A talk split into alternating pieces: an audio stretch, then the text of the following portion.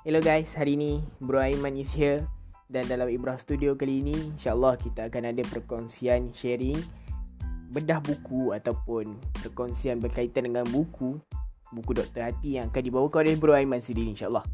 Jadi selama ni Bro Aiman hanya menjadi moderator kepada speaker-speaker yang lain dalam podcast Ibrah Studio ni. Jadi pada hari ini insyaAllah Bro Aiman sendiri akan beri perkongsian dan juga sharing lah sedikit sebanyak berkaitan dengan buku yang apa yang Bro Aiman dah baca. Kalau korang rasa buku ni menarik dan juga apa yang disampaikan oleh Bro Aiman ni menarik sekejap lagi, boleh share dan juga boleh dapatkan buku Doktor Hati ni di Shopee dan juga di Lazada sebagainya. Jadi mudah-mudahan dapat sedikit manfaat lah daripada apa yang disampaikan oleh Bro Aiman. Jadi tanpa buang masa, jom kita dengarkan sedikit perkongsian. Okay guys, jadi hari ini saya akan bercakap tentang satu buah buku. Sebuah buku yang diberikan nama Doktor Hati. Dan buku ni, buku yang sangat terkenal lah. Dia antara salah satu buku yang menjadi bestseller. Um, sedikit sebanyak tentang buku ni. Buku ni pada asalnya dia ditulis oleh Dr. Haji Muhammad Izul. Dan Dr. Haji Muhammad Izul ni siapa kan? Dia adalah ya, uh, penasihat utama Yayasan Dana Kebajikan Muslim Malaysia YDKMM ataupun sekarang ni lebih dikenali sebagai Mafan Action lah. Dan um, buku ni diterbitkan oleh Sinergi Media yang mana uh, pihak Sinergi Media ni sekarang ni berpusat di Seri Iskandar, Perak lah sekarang ni. Jadi sedikit sebanyak tentang buku ni. Kenapa buku ni dia dinamakan sebagai Doktor Hati kan? Kenapa doktor hati? Kan? Kalau kita dengar di luar sana kebanyakannya adalah berkaitan dengan doktor perubatan, doktor medical. Tapi kenapa dalam konteks sekarang ni doktor hati? Kenapa hati? Kenapa doktor kepada hati? Kan? Sebenarnya kenapa dia dinamakan doktor hati adalah kita nak cuba merawat hati-hati yang ada. Hati manusia. Kan? Sebabnya apa? Kemuliaan dan kenistaan seseorang tu adalah bergantung kepada hati seseorang. Kan? Teringat saya akan satu hadis Nabi yang mana Nabi berkata, pada setiap jasad ada segumpal daging. Jika daging itu baik, maka seluruh jasad itu akan baik. Jika daging itu pula buruk, maka seluruh jasad tu akan menjadi buruk. Dan daging itu Nabi kata adalah hati hati seorang manusia. Jadi kalau kita tahu, hati ni merupakan perkara yang tak nampak. Kita tak tahu kedudukan hati dekat mana. Ada pelbagai pendapat, ada kata hati ni adalah jantung. Ada yang kata hati ni berada di dada. Ada yang kata hati tu adalah akal fikiran. Jadi sebenarnya benda ni adalah benda yang tak nampak. Jadi, agak sukar untuk kita percaya dan juga agak sukarlah untuk kita rasa macam mana kan. Tapi sebenarnya hati ada. ada tanpa hati dan akal fikiran maka seseorang itu tak akan terarah untuk melakukan se- se- ben- segala benda yang dia nak buat sekarang ni. Jadi hati ni adalah initiator ataupun pemula segala perkara. Kan? Baik perbuatannya, apabila baik hatinya, maka baik perbuatannya. Baik pula percakapannya. Dan kalau buruk perbuatan, buruk percakapan, maka kena lihat balik hati. Mungkin hati ni juga sebegitu. Itu yang kita tak nak.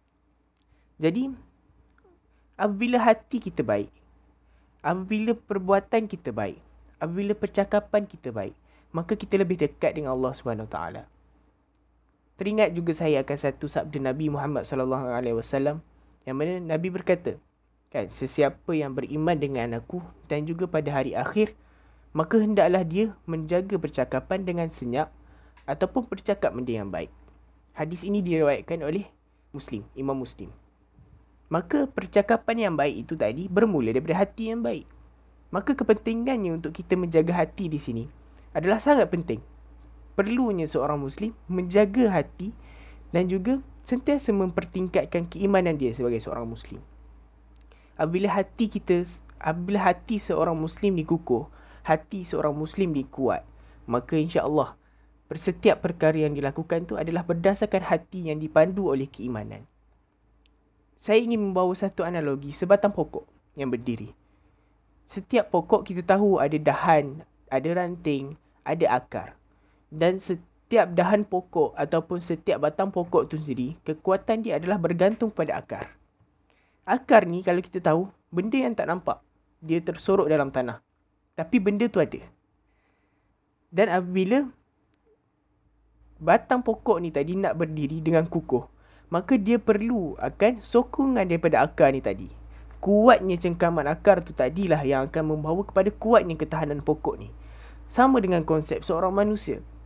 Kuatnya hati seseorang manusia tu tadi, baiknya hati seseorang manusia ni tadi, kukuhnya hati seorang manusia ni tadi, maka dia akan membawa perwatakan seorang manusia tu tadi di atas muka bumi ni. Macam mana? Dan apabila seseorang manusia tu tadi, dia mempunyai hati yang baik, maka insya-Allah setiap perkara yang dilakukan juga baik. Maka perlu kita lihat di sini bagaimana keadaan kita sekarang. Bagaimana keadaan hati kita sekarang. Ramai di luar sana yang berkata, aku percakapan saja yang buruk, tapi insya-Allah hati aku baik. Adakah kena dengan apa yang diperkatakan oleh Nabi Muhammad sallallahu alaihi wasallam? Dia kata, aku berbuat je benda-benda macam ni. Aku buat je benda-benda yang tak baik. Tapi insyaAllah hati aku baik. Adakah kena dengan apa yang diperkatakan oleh hadis Nabi SAW? Perlu kita lihat balik. Dan bila setiap perkara yang kita lakukan tu, jika kita sekarang ini masih lagi mengamalkan percakapan yang buruk, masih lagi mengamalkan perbuatan-perbuatan yang buruk, cuba kita dekatkan diri kita dengan Allah SWT hati yang tenang, hati yang sentiasa mengingati Allah Taala, hati yang sentiasa dekat dengan perkara-perkara yang sesuai dengan kehendak Allah Subhanahu Wa Taala, maka hati itu akan tenang. Sesuai dengan firman Allah Subhanahu Wa Taala dalam surah Ar-Ra'd ayat yang ke-28, Allah kata hanya dengan mengingati Allah hati akan menjadi tenang. Jadi kita cuba lihat balik bagaimana hati kita, bagaimana perbuatan kita, percakapan kita pada hari ini. Mudah-mudahan ia membawa sesuatu ke- kepada hati kita.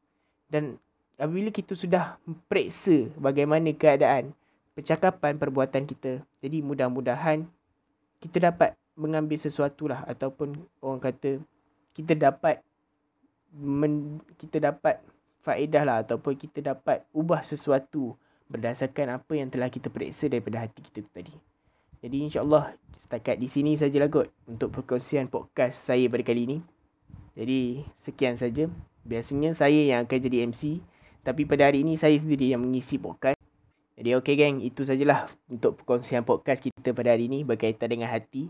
Jadi insyaAllah Bro Aiman akan share lagi dari masa ke masa untuk podcast Ibrah Studio kita dan mudah-mudahan nanti diberi keizinan dapatlah saya menambah lagi lah isi dari masa ke masa. Jadi wallahu alam.